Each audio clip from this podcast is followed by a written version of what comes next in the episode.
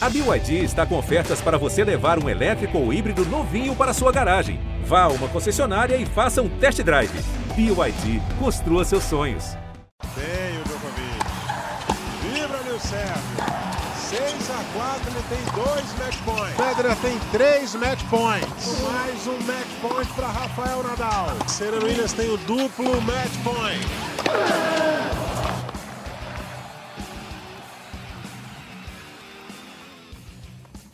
Olá, amigos ligados no Match Point. Mais uma edição do nosso podcast do tênis chegando para você.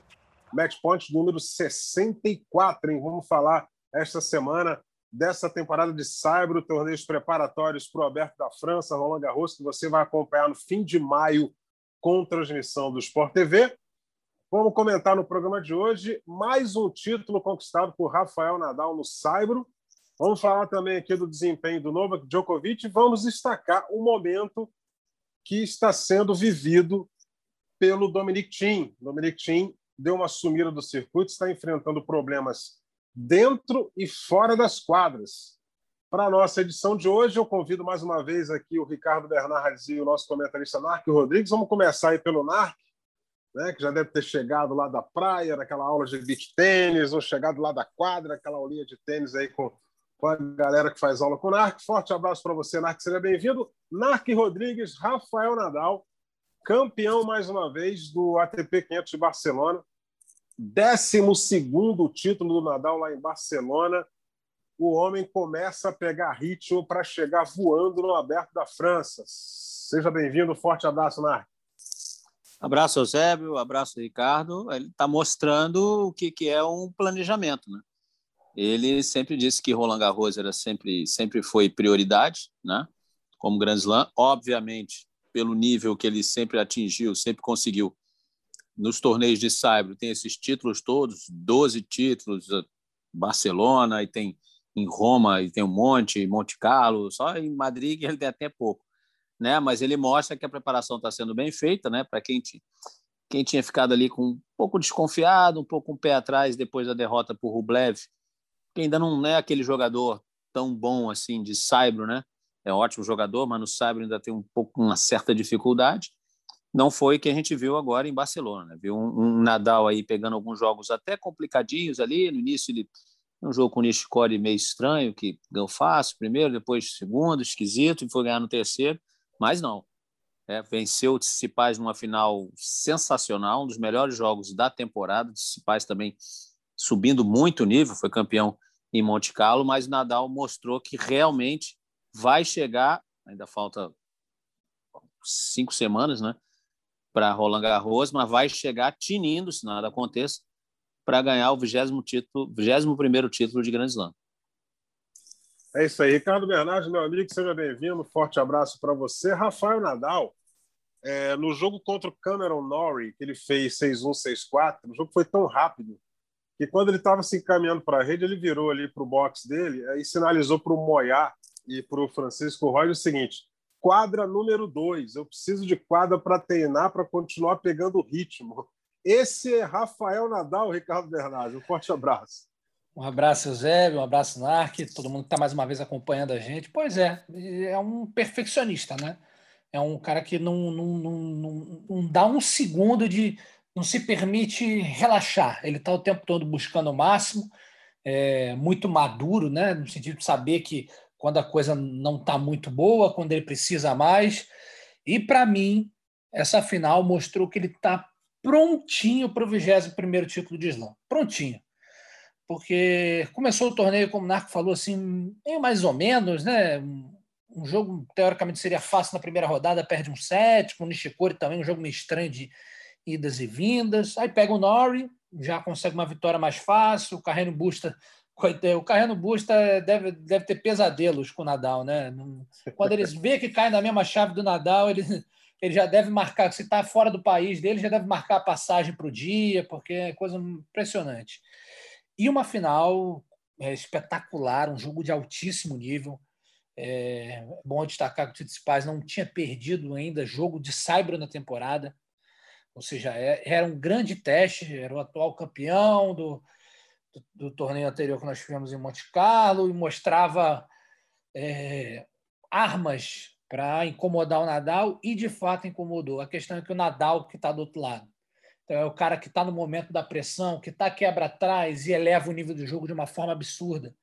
É o cara que está tendo que salvar breakpoint para não perder o set e coloca 2, 3 bolas na linha do mesmo ponto. É incrível. É incrível o poder de luta que tem o Nadal, aliado ao talento dele e a magia. Eu acho que é isso. Eu acho que é uma magia do Nadal numa quadra de saibro. Ele consegue fazer coisas que nenhum outro jogador consegue fazer dentro de uma quadra de saibro. E talvez, se não fosse o Nadal, essa vitória contra o Tsitsipas não teria acontecido. No primeiro set, o Tsitsipas estava na frente, o Nadal consegue uma virada, depois um tie-break muito equilibrado e um terceiro set também pau a pau, onde o Tsitsipas teve oportunidade, só que, como eu falei, na hora do vamos ver, na hora de esse ponto define. Aí o homem vai lá, uma bola na linha cruzada, uma bola na linha paralela, a bola volta, ele mata com uma outra angulada na linha. É incrível, é impressionante. E lembrando que o Tsitsipas, ele chegou a ter o match point no segundo set, né? O Nadal teve match point, perdão, no segundo set, o Tsitsipas salvou. 2. 15-40 ali. E o Tsitsipas, sendo que o segundo match point ele salvou numa coragem, meu amigo. Matou um pontinho no vôlei junto à rede ali que tinha tudo para errar. Mas aí é bom, no terceiro set, o Tsitsipas teve um match point, o Nadal salvou. Sim. E aí o Nadal salvou o match point no terceiro set. E o Tsitsipas, abrindo só aqui um parênteses para ele, Tsitsipas passa a ser um nome muito forte para o Aberto da França, embora a gente já vai voltar a tocar naquela tecla, né? Melhores de 5 sets, né? E essa galera nova aí está precisando se acostumar com isso, mas ele passa a ser um nome para Roland Garros, porque ele vem num desempenho muito bom, ele vem de ganhar o Masters 1000 do Monte Carlo, e agora chega na final de Barcelona e faz um jogo que ele poderia ter vencido o Nadal, um jogo de igual para igual, que o Nadal, no mental ali, conseguiu a vitória. E um detalhe, né? O Nadal, ele tem 13 títulos em Roland Garros, 12 agora em Barcelona, 11 em Monte Carlo e tem 9 em Roma. Se ele ganhar o Masters 1000 de Roma, ele vai ser o único tenista na história a ganhar pelo menos 10 vezes 4 torneios diferentes. Que número impressionante, né, Narco? E os números do Nadal, a gente discutir com os números do Nadal não dá. A gente só tem que elogiar cada vez mais, admirar, reverenciar tudo que ele consegue fazer numa quadra de saibro. E interessante, você está falando aí do Tsitsipas, José. O Tsitsipas hoje, no circuito, a gente... Vamos ver os outros jogadores aí, né? Mas, por exemplo, você tem um jogador, né? A gente sempre falou da característica do jogo do Nadal, desde que ele surgiu, né? O forehand dele, canhoto, cheio de spin para cima do backhand alto, né? Do backhand do adversário. Você tem um jogador como o Tsitsipas, que tem o backhand com apenas uma das mãos, e dando esse calor todo no Nadal, isso é para poucos, hein? É para poucos. A gente já viu o Wawrinka aí, né, que também tem um ótimo, né, das mais antigo aí no circuito, também já conseguiu vitória sobre o Nadal, também tem um backhand com uma das mãos, o próprio Federer, mas sempre foi um calo para esses jogadores com um backhand com apenas uma das mãos enfrentar o Nadal no saibro. E a gente está vendo aí um dos principais que fez um jogo de igual para igual. Agora, obviamente, 5 sets entra não só a partida de 5 sets em si, mas a experiência. Esses jogadores aí mais antigos já jogam Grand Slam há mais de 10 anos, né? 15 anos de carreira, e sabem passar o Grand Slam numa partida de 5 sets. Você tem várias histórias dentro do mesmo jogo, né? Então você tem que saber ali como que você vai lidar com isso para sair vencedor. Então a gente já teve várias partidas aí, a gente pode citar aí algumas até recentes, jogadores que perdem 2 sets fáceis, não, melhor de 5 sets, e os outros 3 que ganham 7-5, 7-6, 7-6 e saem vencedor do jogo. Então é uma história completamente diferente. Agora, o Nadal no saibro, concordo com o que o Ricardo falou, ele está dando um recado para todos os outros jogadores do circuito. Ó, se não chegar, Roland Garros é meu, mas se chegar todo mundo mais ou menos, eu vou atropelar de novo, igual eu fiz no ano passado. É isso aí. Ricardo Bernardes, você compartilha da mesma opinião? Ah, sem dúvida. Sobre o Tsitsipas, eu acho que vale também uma menção que ele vem se afirmando dentro dessa nova geração, né? Ele vem mostrando que é o jogador ao lado ali vai do Medvedev, mas eu acho ele é 2 anos mais novo que o Medvedev, com mais recurso técnico, né? Apesar de um jogo do Medvedev ser extremamente eficiente, acho que o Tsitsipas tem tudo para ser durante muito tempo aí top 10. E ele já vai começando a se destacar da turma dele, né? Você pegar a própria chave de Barcelona, ele começa ali com uma vitória do Raul Munar, que é um tenista jovem, mas tudo bem que já não está nesse top. Aí vem a sequência, o D menor, 2-0, Roger Aliassime, que era um calo dele no juvenil, 2-0, e a Nick Sinner, 2-0 também fácil, 6-3, 6-3, 6-3, 6-3, ou seja, ele já mostra, pelo menos ali no Saibro, que ele está um pouquinho acima do nível desses jogadores.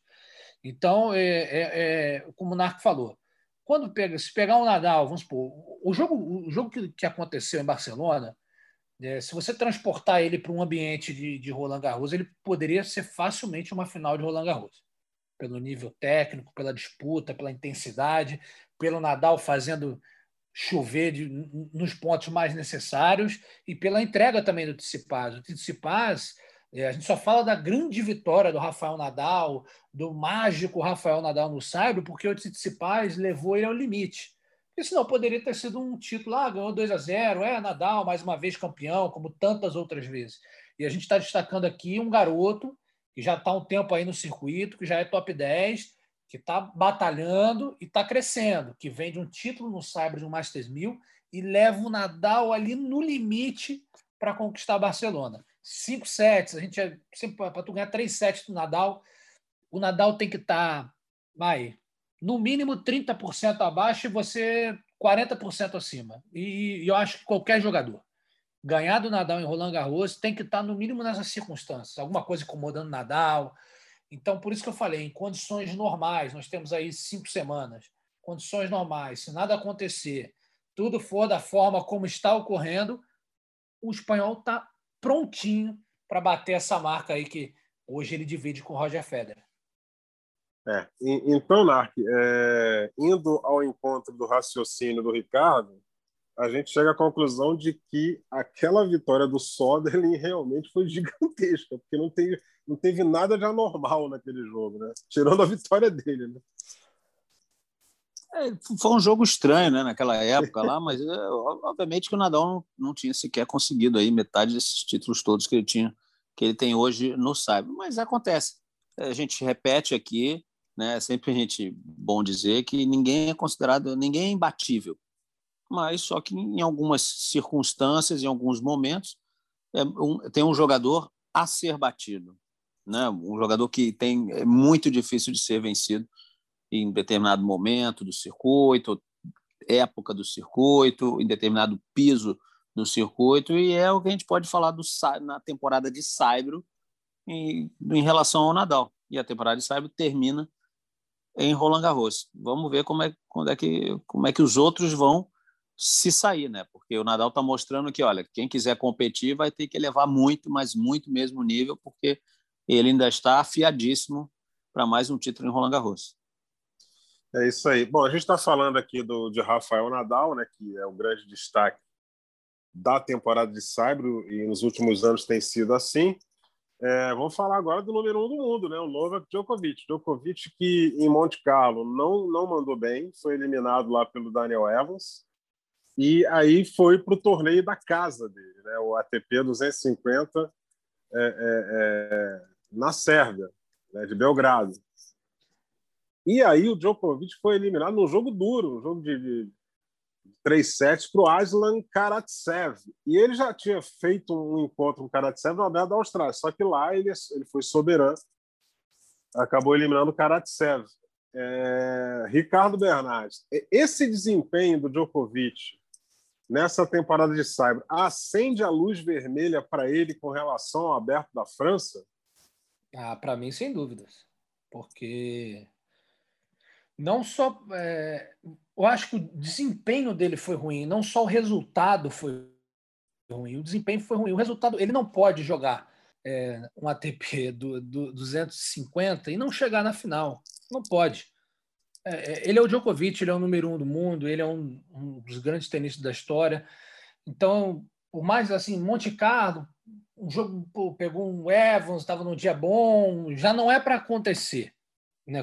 Considerando o Djokovic que a gente está acostumado a ver, Djokovic que vimos na Austrália, não é. E quando você ainda transporta isso para 2 torneios seguidos em casa, tudo assim, não estamos tirando mérito do Karatsev, porque o Karatsev fez uma boa partida.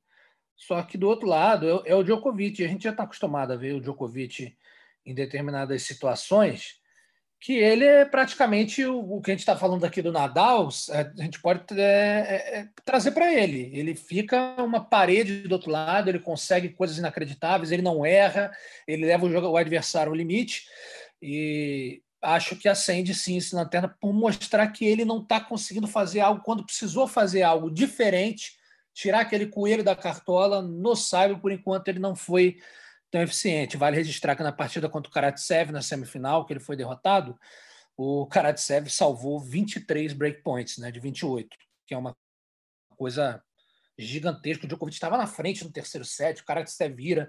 Então, acho que sim, acende, e principalmente que o parâmetro dele é óbvio, que é o Rafael Nadal. Até então, quando os dois perderam o Monte Carlo, eu perdi, ele perdeu, beleza, vamos lá. E aí você vem para um torneio na semana seguinte, os dois jogando em casa, uma chave muito mais difícil, né, de Barcelona, que também o caminho do Nadal em si não foi tão difícil assim, mas a final foi um teste de fogo, e uma final que pode até se repetir em Roland Garros, quem sabe. E já o Djokovic não, 2 jogos muito fáceis, aí tu fala, não, Djokovic é isso, e aí quando o Karatsev encontra dificuldade. E aí quando encontra dificuldade é aquilo, né, a bolinha tá brilhando demais, tinha muito saibro na quadra, tudo incomoda. Aí isso, para um número 1 do mundo e para um jogador do calibre do Djokovic, não ter encontrado essa saída e começar, né, com incomoda, a raquete está ruim, nada funciona, isso preocupa sem dúvida nenhuma.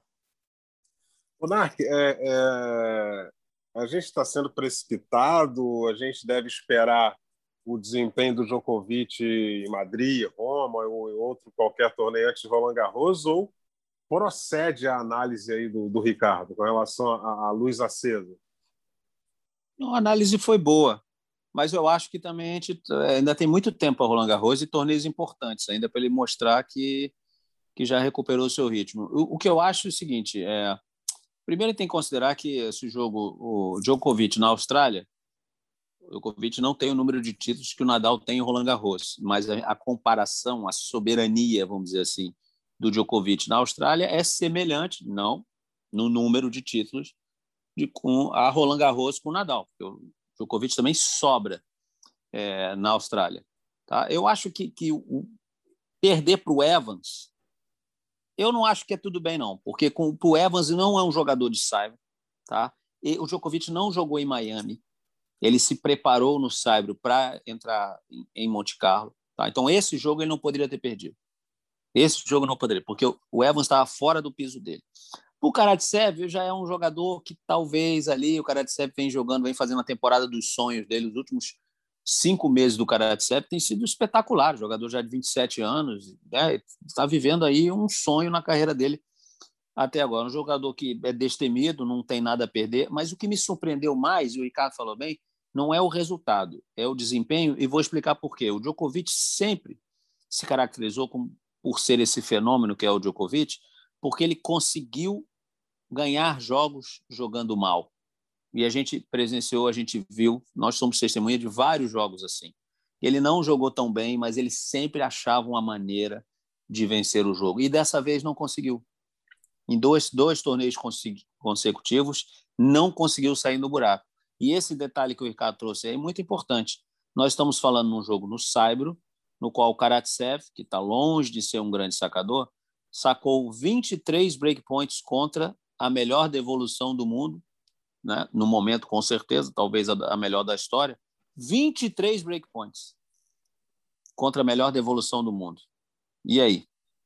Então é o desempenho, sim. O desempenho, sim, pode melhorar. Agora, ainda falta muito para Roland Garros.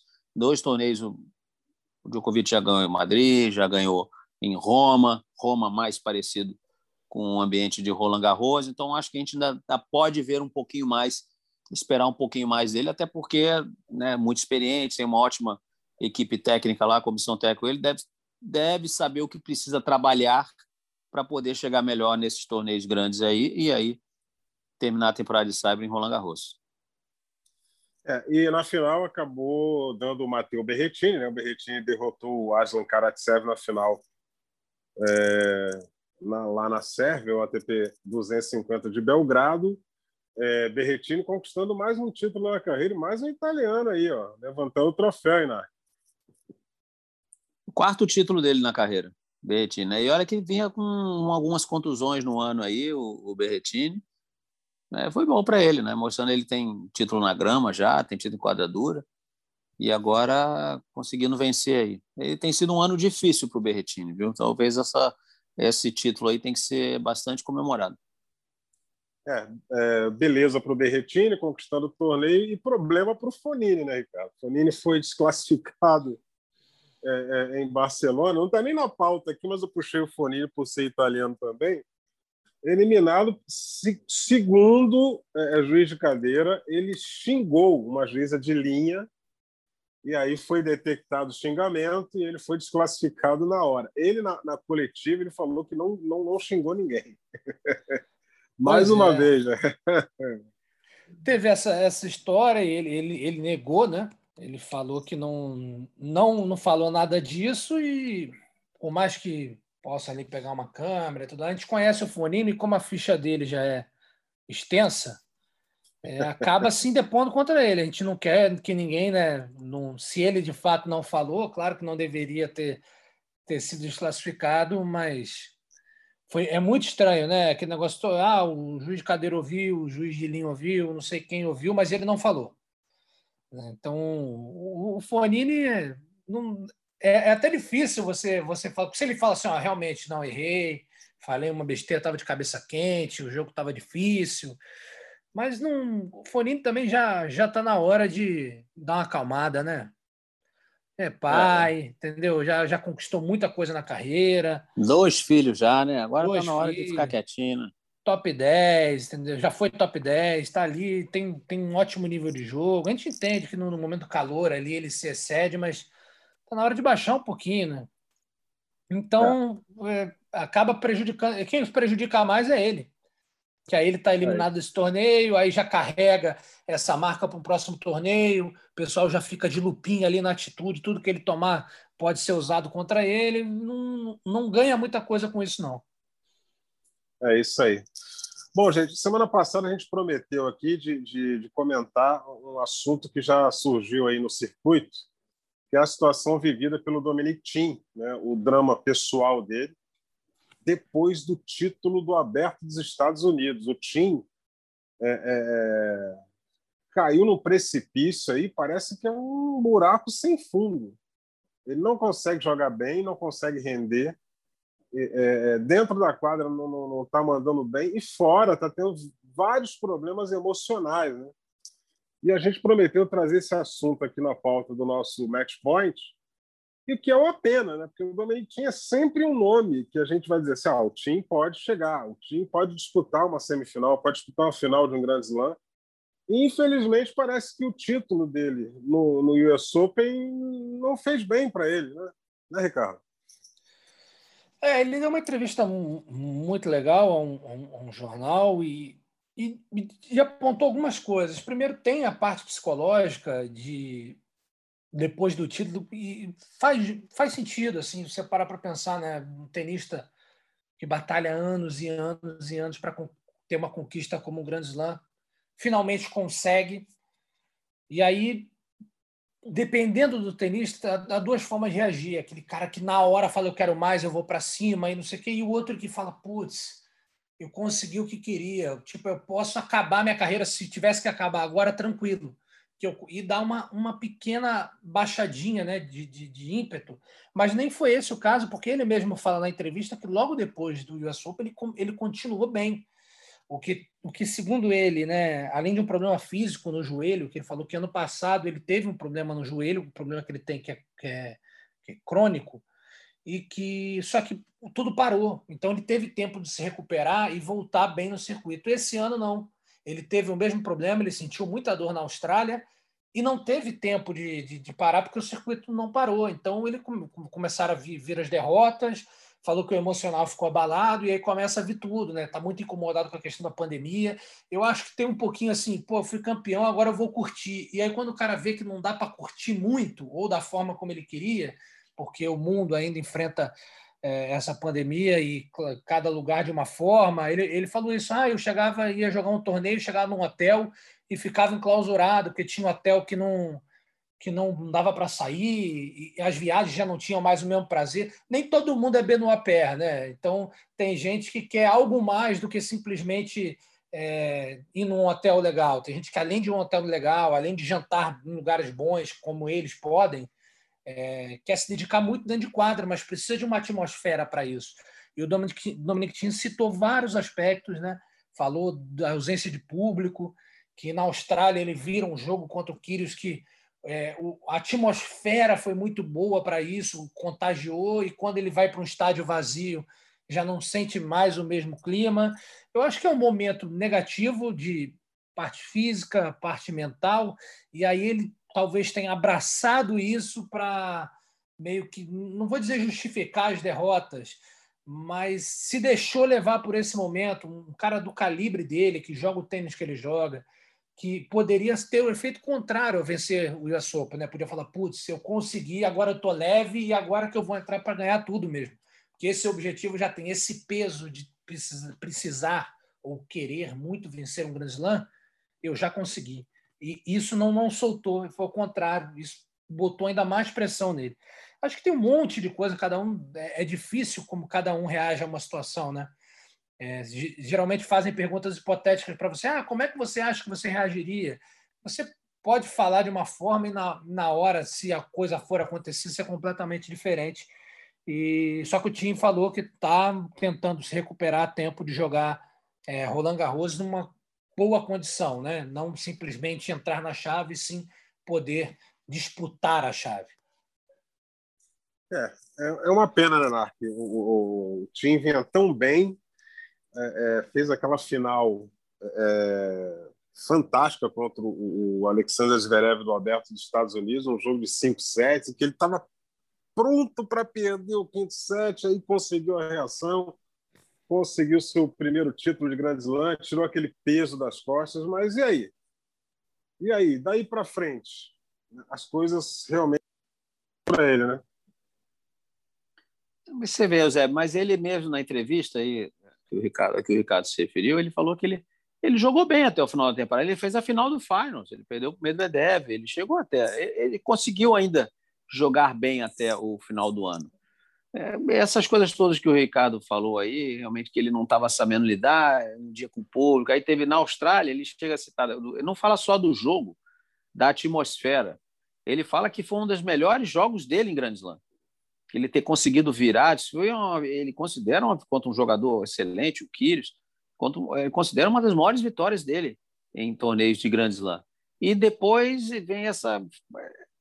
Se a gente tentar, vamos dizer assim, resumir isso tudo que ele falou, é uma falta de motivação mesmo.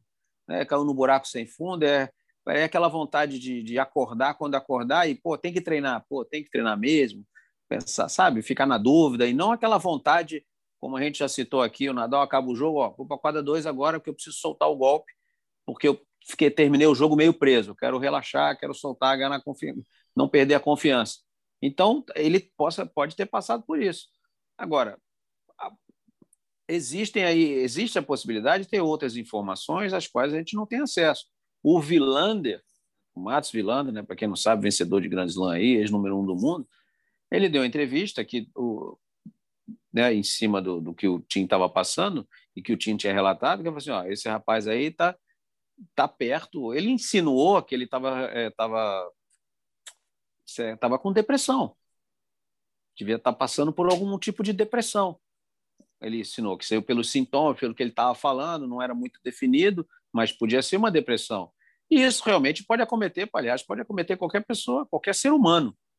Então, a gente tem que torcer para o Thiem sair desse, como ele mesmo definiu, esse buraco sem fundo que ele está, e me parece isso mesmo. Falta de motivação. Falta de motivação. Acordar e, bom, tem que treinar. Beleza, vamos treinar. Treinar para quê? Para melhorar isso, eu quero ganhar mais. Às vezes o jogador, né, de uma hora para outra, não, acho que eu já ganhei muito. O Ricardo até citou, tem jogadores que ganham um torneio, pô, isso aqui para mim, quem eu não esperava isso na minha carreira, tem até aquele filme da história do Campeonato Fórmula 1 1976 do Nick Lauda, do James Hunt, isso aqui era bem claro, era uma situação como essa aí. O James Hunt queria ganhar um título mundial. Queria, depois que ele ganhou aquilo, pronto, tá bom, bastava para ele, para provar para todo mundo que ele podia ser campeão mundial e para ele mesmo. Ele não tá bom, tá satisfeito. Outros não, outros querem mais, cada vez mais.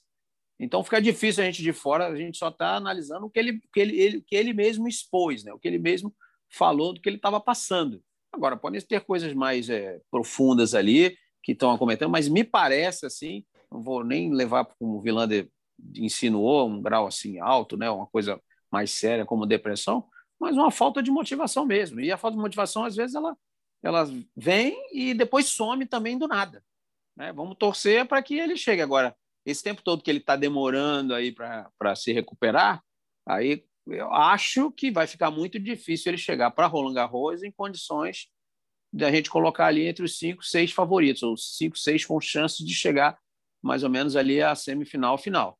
Acho difícil. Um circuito correndo, ele ainda precisando pegar ritmo de jogo, acho difícil ele chegar. É uma pena, porque, afinal de contas, nos últimos 3 anos, ele chegou à final em 2, né? É uma pena, realmente. E eu queria saber de vocês, até que ponto aí o treinador pode ajudar nessa questão? Porque ele vem... Depois que ele passou a ser treinado pelo Nicolás Massu, o jogo dele melhorou muito, o desempenho dele maravilhoso, igual o Indian Wells, o Federer na final e tal, aí foi campeão do US Open. Antes ele era treinado pelo Gunter Bresnik, que fez um bom trabalho inicial, mas o Massu deu aquela lapidada e o time foi muito bem no comando do Massu. Até que ponto o Massu pode ajudar o time nesse momento que ele está vivendo?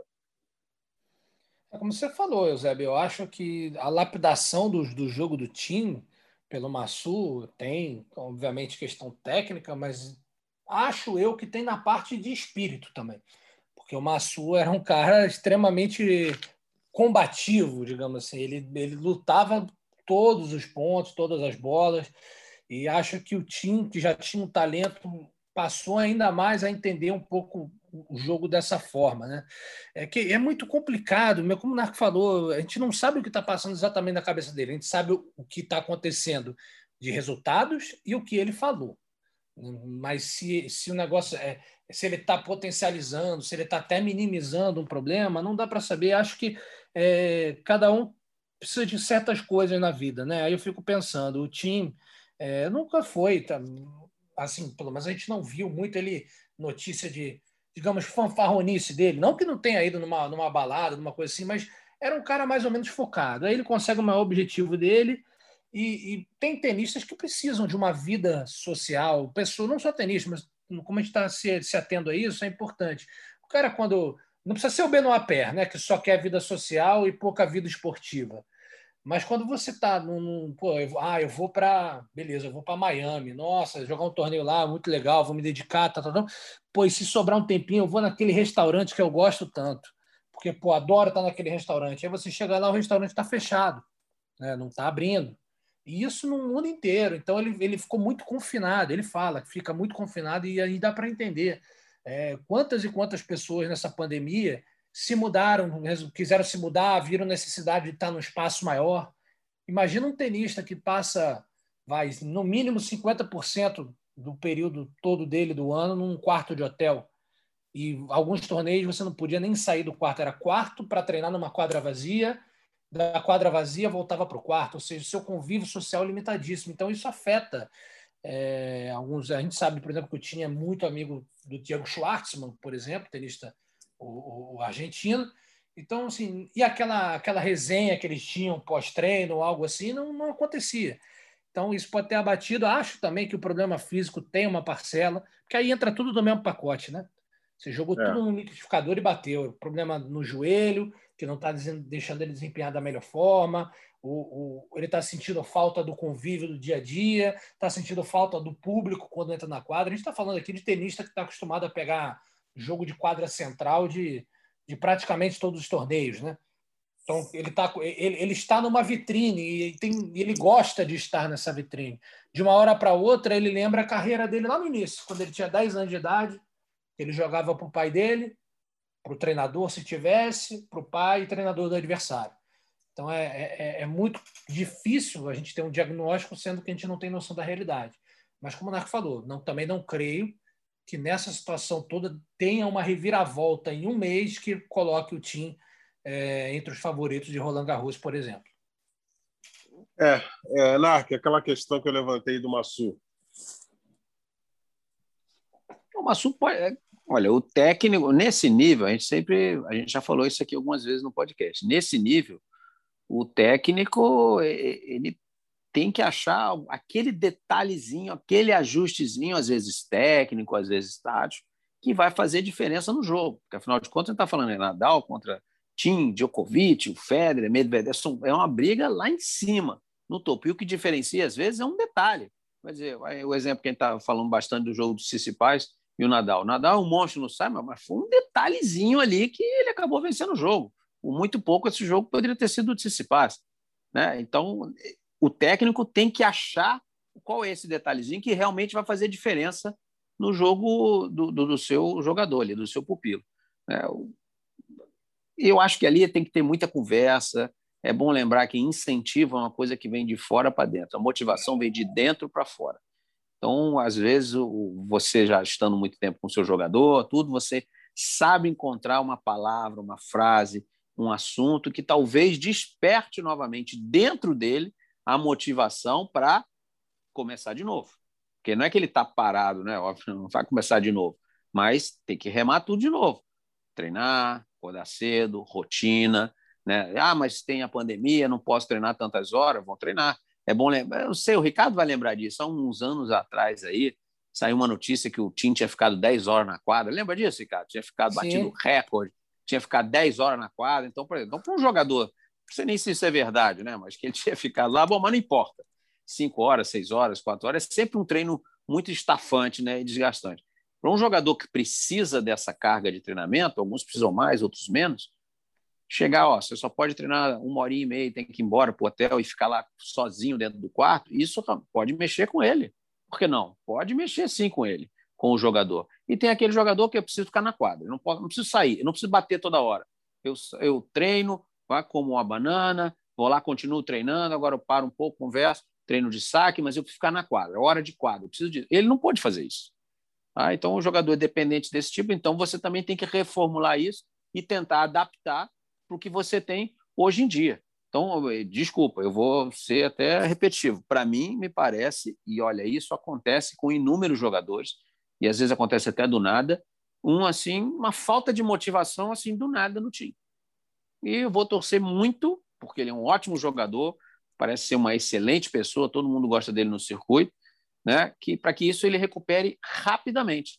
Não ter falta de motivação é qualquer ser humano, é de dentro para fora. Então, ele possa recuperar, que o Massu possa encontrar esse detalhe, essa frasezinha que desperte novamente, dê esse clique novamente no Thiem, para ele poder voltar, né? Vamos torcer, mas cada ser humano tem a sua maneira de lidar com isso e o seu tempo para retornar, né? É isso aí. Declaração aqui do Boris Becker, né? Tem mais ou menos 5 horas que foi publicado isso aqui. Ele fala o seguinte: Dominic Thiem precisa de uma abordagem diferente para a pressão, declarou Boris Becker sobre a recente queda do tenista austríaco. Aí abre aquela tribuna para o pessoal palpitar, né? E o Becker já deu o pitaco dele. E o Becker que conseguiu bons trabalhos como treinador, né, gente? Sim, pô. Trabalhou bastante tempo com o Djokovic e elevou o nível do Djokovic. O Djokovic quase não ia à rede antes do Becker. O Becker que botou ele para... Pô, eu vi o Djokovic uma vez perder na Austrália para o Wawrinka. No último ponto ele sacou e subiu. Foi para a rede. No último ponto. Acabou perdendo o jogo, mas não teve medo de subir. Em outras épocas, match point contra, eu vou ficar aqui no fundo da quadra e vou devolver 150 bolas. Ele não. Foi para cima. Então, o Becker ajudou sim, fez ótimos trabalhos aí. E a pressão, eu não sei, né, se o Ricardo concorda comigo, Agora tudo bem que o Federer está parado, né? Nadal e Djokovic aí ainda não estão, obviamente, no nível que eles tinham antes. Acho que essa pressão é o quê? É a pressão externa de que ó, quando é que esses caras, esses mais jovens, vão realmente tomar o trono desses três ETs aí. Mas primeiro que o Thiem não está nessa galeria dos jovens. Ele já tem 27 para 28 anos. Ele já não está nessa galeria. Então, eu não enxergo também isso aí com uma coisa da pressão ter derrubado ele. Eu não sei. Eu acho que se a gente tratar de uma maneira mais simples aí, talvez ele consiga se recuperar mais fácil. Falta de motivação. O porquê, a gente eles lá vão tentar descobrir o porquê, né? Mas o que importa é que precisa recuperar isso para voltar. É isso aí. Bom, gente, antes da gente encerrar esse match point da edição de número 64, aqui em homenagem ao Ricardo Bernardes, olha só, notícias do tênis brasileiro, Ricardo. Você que é um profundo conhecedor do tênis nacional. Igor Marcondes é vice em Monastir, na Tunísia, e terá uma melhora no ranking. E Orlandinho Luz e o Matos levam o título de duplas em Tallahassee. É isso? É assim que falam, Narco Rodrigues? Tallahassee? Aí o desempenho dos tenistas brasileiros. Tallahassee. E o Thiago Wilde jogou esse torneio. Jogou, perdeu na segunda rodada. E legal essa vitória do Orlando e do Rafael.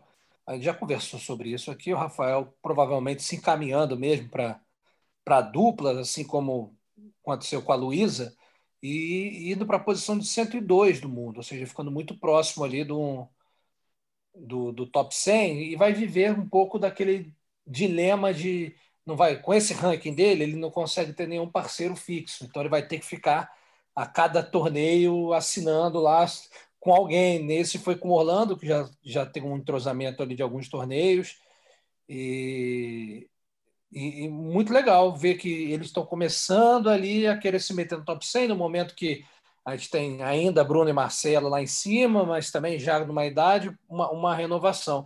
E sobre o Igor Marcondes, é bom dizer que ele vinha de um título no mesmo torneio, né, de Monastir, e chegou à final novamente, um tenista que chegou a parar de jogar, foi muito bem no juvenil, depois chegou a parar de jogar, muitas dificuldades financeiras, e está tentando se reerguer. E é muito difícil, né? Agora os futures, para você dar esse salto de future para challenge, você precisa de uma sequência muito boa. E com poucos torneios desse nível no Brasil, tem que ir fora. E isso custa muito. Então é muito difícil. Então é muito legal ver esse vice e o outro título do Igor, que está buscando, assim como o Marcelo Zorman, pretende retornar ao circuito, né? Uma tentativa aí, quem sabe, de uma reviravolta, né? Sendo que o Igor está já muito próximo do melhor ranking dele, que em torno de 700 e pouco do mundo. Legal.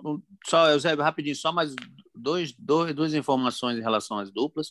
Também, nesse último final de semana, o Fernando Romboli com o Miguel Reyes Varela foi campeão no Challenger de Salinas, no Equador.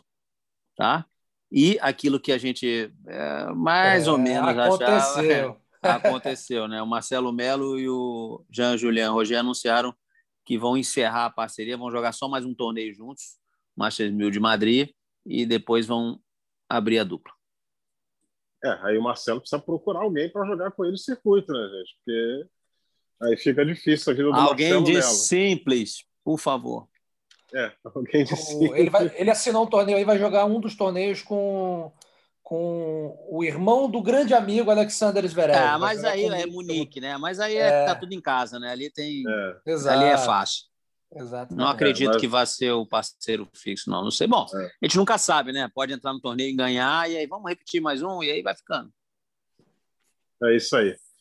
Bom, vamos chegando aqui ao fim da nossa edição 64 do Match Point. Semana que vem estaremos juntos mais uma vez, levando a você as principais notícias do mundo do tênis. Um forte abraço a todos e até lá!